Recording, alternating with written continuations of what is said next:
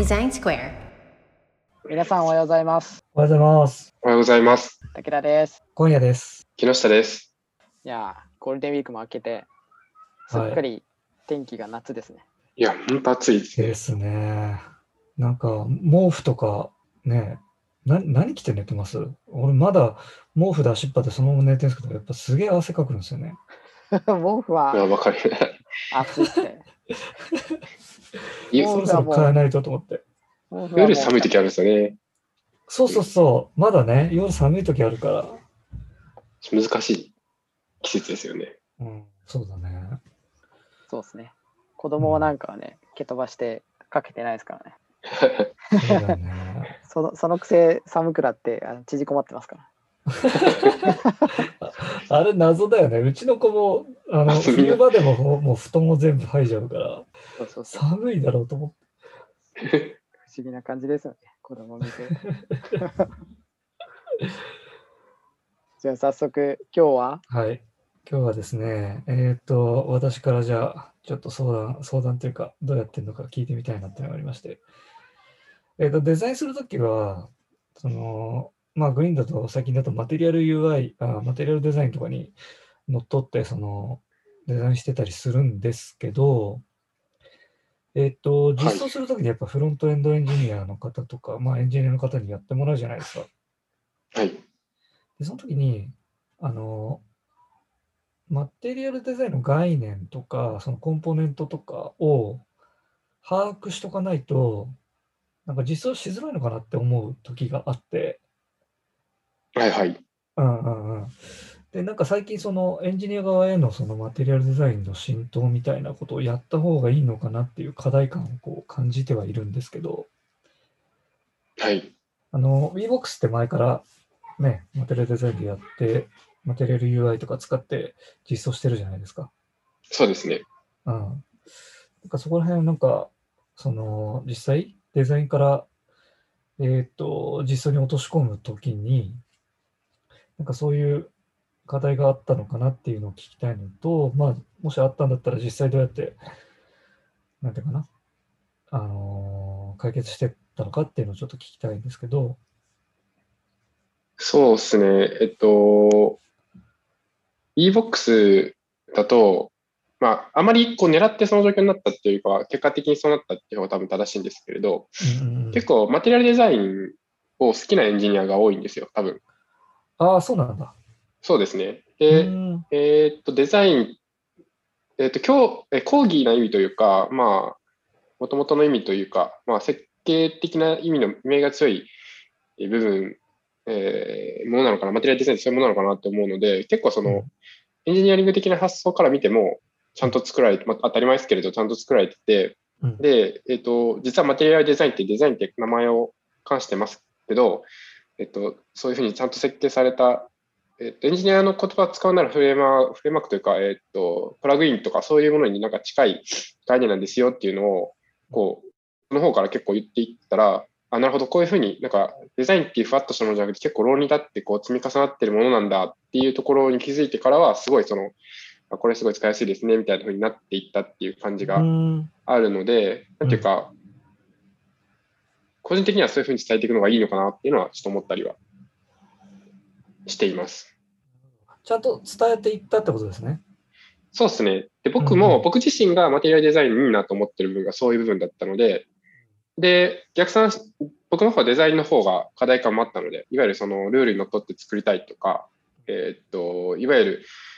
同じ機能だったら同じコードまで落として、まあ、それが UI に出てる方が、その、アフォーダンス、アフォーダンスをちゃんと伝える的なことの意味でも、すごい価値があるかなと思って、で、まあ、マテリアルデザイン勉強して、でそこがちゃんとこうできるんだ、こういう部分がこういうふうにつながってるんだ、デザインと、えっと、エンジニアというか、あの、コードがちゃんとそういうふうにつながって、えっと、実際の機能と、えっと、えー見た目っていうのが一致していくみたいなところの、まあ、美しさみたいな部分だったりっていうのを理解して、なのでそういうふうに作ってるんですよっていうのが、まあ、結構論理だって説明できるようになってくるので、それでエンジニアにそのまま伝えていくと、うん。なるほど、デザインってなんかよくわからんと思ってたけれども、割とそのそそこに、ら辺に関しては、結構簡単にロジックで決まる部分もあるんだな理解してもらう方が、なんていうか、うん。えっと、わかりやすいというか、あうんうんうん。の好きになってもらえるというか、うん。っていう感じで話してたら、まあ、自然にえいいですねみたいな感じになる人がいて、増えてきてくれるようになって、そうするとエンジニアリングの中であのマテリアルデザインやったら簡単じゃんっていう風潮が出来上がってくるので、うんえみたいな感じで、なんかこう、がんなんかマテリアルデザインをじゃあ、このなんていうか、勉強する時間作りますよみたいなことは一切やってなかったんですけれど、実装のタイミングで毎回その、ここはこういう理由でこういうコンポーネント使っててみたいなことを話していってったら、まあ、一定浸透したかなみたいな感じですかね。なるほどね。なるほど、なるほど。実装のタイミングでじゃあ、つどつど伝えてったっていう感じなんだ。そうですね。あとはその、やっぱり、なんかこう、例示されるよりかは、こう、差し迫ってこう何かを作る、具体的に何か見えてるっていうことの方が、あの、自分ごと化しやすいというか、理解しやすいのかな、みたいなところはやっぱりありまうんす。でせっかくまあ、もう常に何らかのプロジェクトは動いてる状態なので、うん。そのいちいち一個一個そこに当てはめていく方が、かえってやりやすいかな、みたいなところは、うんまあ、ちょっと僕のその、ズボラな性格というかめんどくせえっていうところもあったんですけど、まあ、そうですね、あえて別に例示、例を持ってくる必要はないかなっていう、その、VBOX だったら VBOX で作ってるもので、そういうふうに説明していくと分かりやすいかなみたいなうん。うん。感じでや実際にったりしました。実際にキノピーは Figma だけをやってたわけじゃなくて、もう少し踏み踏み踏み込んでっていうか、あえ、でも、そうですね。どあのいいわゆる見た目だけを作るっていうところじゃなくて、もっと進んでやってたと思うんだけど、具体的にどういうところまでやったの？あと、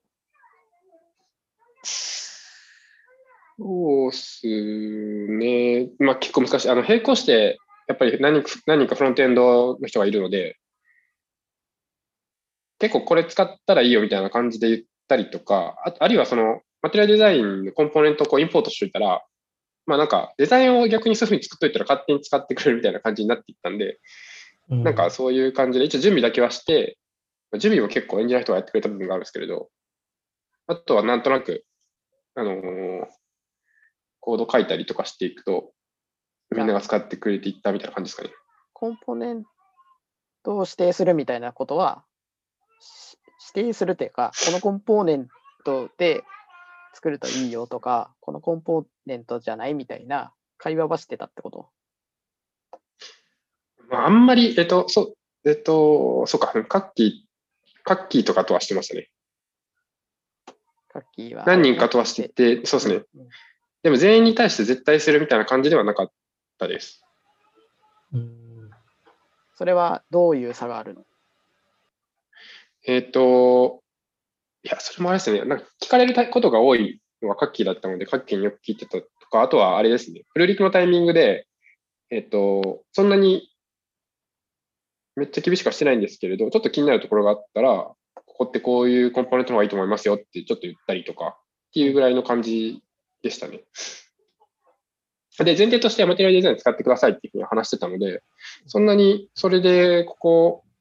例えばリストっぽく作ってたらリスト使うみたいな感じにはしてくれてたので、逆になんていうか、デザインで作ってて、マテリアルデザイン使おうと思ってたんですけれど、なんかマテリアルデザインだとこれうまくいかないんですよってフィードバックもらったりするって感じです。うん、逆にね。うん。あそうですね。あ、うん、すいません。じゃあそこはデザイン変えましょうかなのか、ちょっとそこだけスタイルをカスタムして、あの汎用できるようにしましょうかみたいな相談をするみたいな感じですね。逆に突っ込まれるみたいな感じかもしれないです。なるほどね。エンジニアが、エンジニアサイドがマテリアルデザインの、まあ、コンポーネント側を理解すればするほど、逆にデザインにツッコミが入ってくるって話だね。そんな感じですね。それはでも健全でいいっすね、なんかね。そうそうそうですね。健全ですよね。で、そうですね。結構、その、突っ込み入れる人は多いですね。エンジニアの人が。うんうんそうねなるほどね。コンポーネントがあるからね、それに乗っ取ろうとするから、いやだから、そうですねデザイナーの方が逸脱することが あのあそうですね。デうん。ザインしていく過程でいくと。そうなんで、なので、あれですよね、その、えっと、ああえて逸脱してんのか、あ、ごめん、間違っちゃ、間違ってたねっていう話なのかっていうとこが、対話のポイントって感じだね、きっとね。そうですね。そんな感じです。なるほどね。すごい。で、なんか、そこのタイミングで僕一番いいなって思うのが、その、えっと、コンポーネントが、えっと、えーまあ、見た目どうとかっていうところ、まあ、一つその UI、体験的なところでどうだっていう話もあるんですけれど、まあ、設計的に、えーこいつが、その、どういう関心を持つべきかみたいな話だったりとか、それかそのいわゆる見た目、ここはこういう見た目にしたのはこういう理由があってみたいなのがなんか、あ、ちょっと今日ない。その分離がうまくできてるかどうかっていうのを議論したりするんですよ、エンジニアの人と。うんでなので、あのここはこういうふうなスタイルにしてるのはそういう理由ですみたいな話をしたときに、なんていうか、ちゃんとエンジニアの人がそのあ、そこは確かにそういうふうにデザインのバリエーションを増やしてもいいかもしれませんねみたいな、なんていうか、議論に慣れ慣れてると、非常に、なんていうか、えっと、いいいというか、いいなと思うことが結構あります。そうえそ今言ってたのは、その、デザインの配置の意味合いみたいな話と、また別でみたいな話？そうっすね、もう、ちょっとピンポイントの例じゃないですけど、ボタンのそのバリエーションがいくつあるかみたいなところとかはいはいはいはい。うんうん。ですね、簡単な話。で、こっちはこ、うん似たようなあボタンっていうアクションのものがあって、こっちのデザインとこっちのデザインなんか違うけど、なんかどういう意図ですかとか、えっと、えーっと、なんか新しいバリエーションが増えてもここはいいですかとか、うんうんうん。まあそれはデザインと、いわゆるコンポーネント設計、マテリアルデザインのレイヤーの話でいくと、あの意味的には分解されて、えっと、何かをポストするボタン、あなんていうかな、えっと、例えば投稿をポストするボタンとかっていうふうにすると、ちょっと意味がついてきちゃうので、それはちょっと意味がつきすぎですねって言って、そういう新しいスタイル使うのは良くないですねって話になったりとか、じゃあ単純に何かアクションするボタンっていうところまで抽象化した上で、それが、なんていうか、どれぐらいの重要度のボタンなのかみたいな。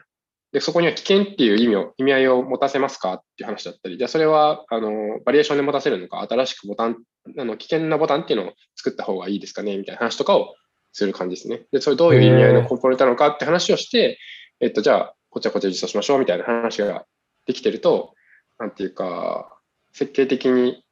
美しいなと思ったりはしますね。え、そこまで今もできてるの？すごいね。なんかそれできてるっていうところが僕としたい。まあでも近いことはするときは、せいやさん、あの、ちょっと、すみません、少し見あのエンジニアの一人、一部のエンジニアとかとは、それぐらいのレベルの話はできるかなと思ってます。はあ、すごいな。なそう、るほどね。そうですね。そうすると、そのデザイン、どこまでが見た目の責務なのか、どこまでが、えーっと、まあ、どどっちも見た目かもしれないですけど、その、えーっと、具体的な内容の話で、レイアウトとか、配置とか、情報設計の話なのか、みたいな、えーっと、わかりやすく分けられるので、うん。マテリアルデザインっていうのは結構その表面的な、どれぐらいの温度感でみたいな話とか、どういう機能でみたいな話、どういう機能、どういう単一アクションがあるのかみたいな話で細かく分類できるレイヤーの話だと思うので、なんかそこら辺のができる基盤になるっていうのがすごいいいですね。で、それを意識して話してると、エンジニアはそういうのすごい好きなので、責務の分離だったりとか、うんうんうん。逆に言うとそ、今の話って難しそうに聞こえて、エンジニアにとってすごいなんか普段から考えてることに近いので、えっと、なんか飛びついてくれるというか、え いい餌というか、これに飛びついて、あ、なるほどっつって、だから機能の分離の一側面にデザインがあるんですよみたいな話をすると、そうですね、あの、めっちゃこう、一緒に話してくれるんですよ、この話を。なるほどね。いや、面白いな。いや、なんかまだ、あの、グリーンだとその、浸透させるために何かしてるっていうわけではないので、これからの話になってくるんだけど、あの、なんかむしろ話した時のエンジニアの反応が楽しみっていうか、いや、そうですね。なんか、ぼ僕もエンジニア好きなんですけれど、デザインの話をエンジニアと、エンジニアの文脈でできるっていうのは、ちょっと楽しいんですよね、話してて。うんうんうんうん。そうだね。っていうのは楽かもしれないですね。や話してて思うんですけど。なるほど。ちょっと、っていう、うん、めっちゃ話しちゃったけど。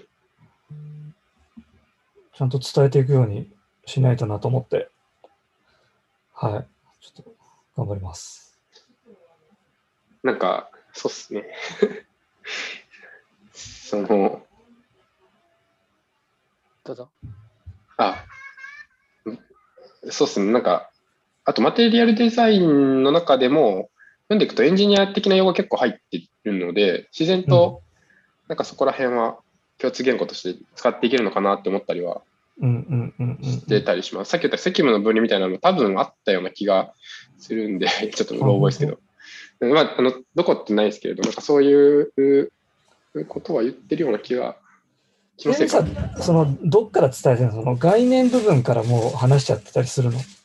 あ、いや、えっ、と、あ、すごい、あの、もう、さっき言ったみたいな、あれですね、超具体例のところから上げていきます、抽象度。ああ、じゃあコンポーネント使うってなった時にこういうコンポーネントがあってね、みたいな。そうですね。ボタン、例えばボタンでなんでこの、こういうスタイルになっているのかって話ですね。で、それがマテリアルデザインに乗っ取ってるのか乗っ取ってないのか。乗っ取ってるとしたら、こうこうこういう理由だし、で、まあ説明してあるとしたら、そういう設計でボタンっていうのは設計されてて、マテリアルデザインっていうのはそういう思想でまでいくとか、あと、あるいはその外れてたら、なんでそのマテリアルデザインの思想から外れるようなことをするのかみたいな話をしていくと、まあ自然と抽象論の方になっていくんで、あの、抽象から落とすの方が結構難しいかなって、あの、説明する方も思っちゃったりするんで、なんか量も増えちゃうし。なので、その逐一その答えるようにするっていう感じにしてます。なるほど。なんかその答えるときに、あの、あその答えるときに、あ、考えられてなかったとか、あ、こっちの考え方あるんだみたいなことに気づくことがあるんで、その時は素直に修正するとかを しないといけないなと思ったりします。あの あアジャイルじゃないですけど、戻戻るというか、デザインに戻って、ここは確かにルール的にも良くなかったみたいな話は全然あります。それね、気づけるのがいいですね、でもね。あ、そうですね。気づけるのは全然いいです。うんはい、わかりましたで。先生、ありがとうございます。ごめんなさい。なんか偉そうに言ったんですけど。いや、い一個、キヨピーが小屋さんにアドバイスするなら、な何からややったらいいっていう。あでも、さっき言ったみたいな実装を1個やった時の、あ、コンポーネント設計を一緒にやるのはすごいいいと思います。エンジニアの人と。えっと、多分、デザインが UI、UX 作りました。体験的になんか良さそうっていう、ちょっとその、えっと、右脳寄りのジャッジをみんな終わった後に、じゃあ実装に行きましょうかって多分こう切り替わるじゃないですか。うんで、エンジニアの人はどういうふうな、ここはどういうコンどういうコンポーネントでどういう API が必要でみたいなことを多分考えると思うんですけれど、うんそこの API から UI につながるところの設計っていうのをコンポーネ、このコンポーネントを作らなきゃいけない。じゃあそこにどういう値を渡さなきゃいけない。で、そのコンポーネントはどういうふうに振る舞うパターンがあるみたいなのを一緒に決めていくって感じですね。なるほど。で、それを、例えば Figma のそのデザインした UI の周りに情報をこう足していくようなイメージかな。あ、そうですね。で、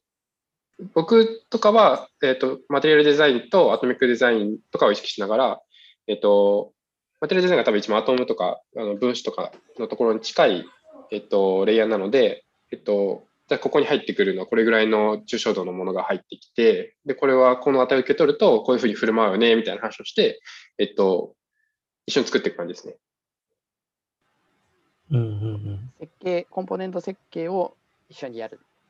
そうですね。そしたら、そこが UI のレビューになるんで、あ、確かにうまく作られて、まあ、マテリアルデザインに準拠するといくんですけど、その辺は。あの、たまにちょっとこう、あ、なんかパターンが少ないとか、あの、考慮しきれてないみたいなところが出てくるので、でそれはどういうふうに考えていくかっていうのを考えると、そのどういうふうにその UI を組み立てていくのかっていうのが、エンジニアサイトの方からこう一緒に頭を使ってできるっていうので、精度も上がるし、その、どういうふうに UI をが組み立てられてるのかっていうのが、エンジニアの方にもインストールされるっていう感じになると思います。小屋さん、うんあれですね。初めの一歩が踏み出せ踏み出せそうです。そうですね。であのうん。で、デザイナーの人たちはね、あのマテリアルデザインのガイドライン見て、Figma で自分でやるっていうのは誰でも始めれると思うんですけど、うん。まあ、これをね、実際にプロダクトに落とし込んでいくっていう時には、やっぱエンジニアさんとね、一緒にやっていく必要があって、そうですね。そこにまさに今ね、うん当。たってると。